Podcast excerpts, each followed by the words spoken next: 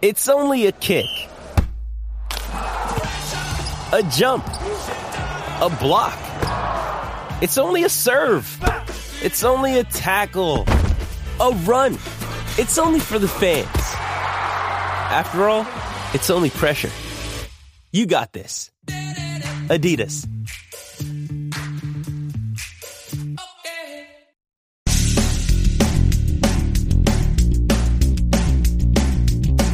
This is No BS Job Search Advice Radio, episode 2480. I'm Jeff Altman, the Big Game Hunter, and welcome. Nice weekend, and my wife is on her way to visit her mom, who's having surgery this week, and my wife is going to be the heroine uh, to help her during the, the recovery.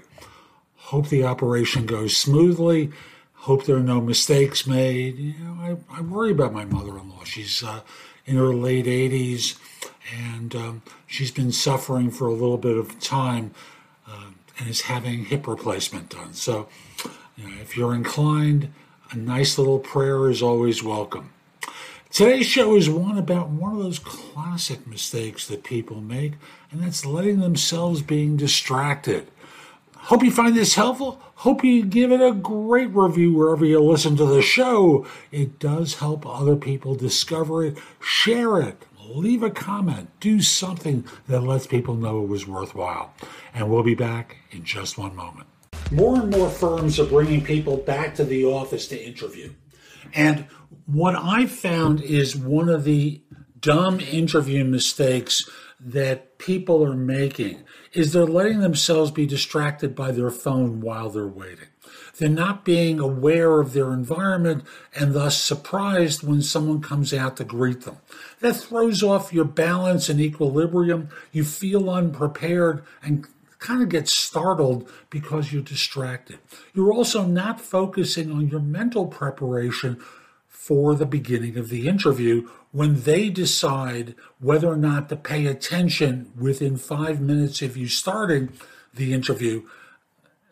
You know, they, they can be very polite and cordial, but after five minutes, they figure out whether or not to pay attention to anything you're saying.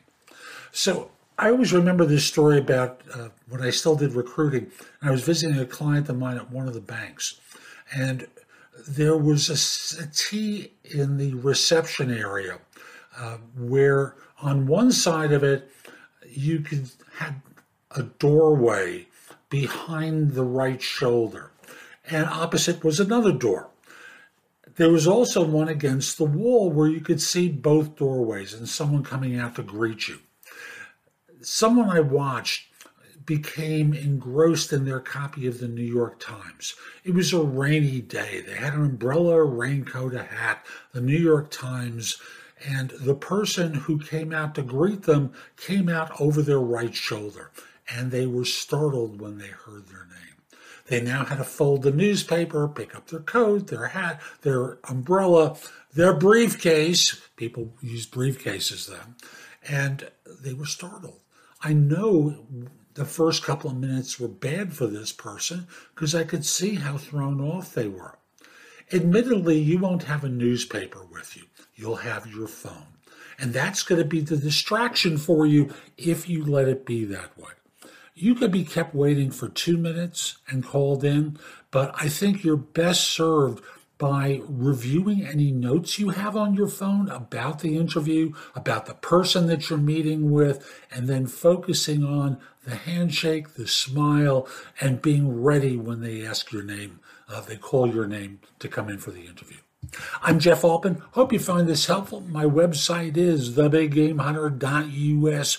Go there and go exploring. There's just going to be a lot there to help you in the blog.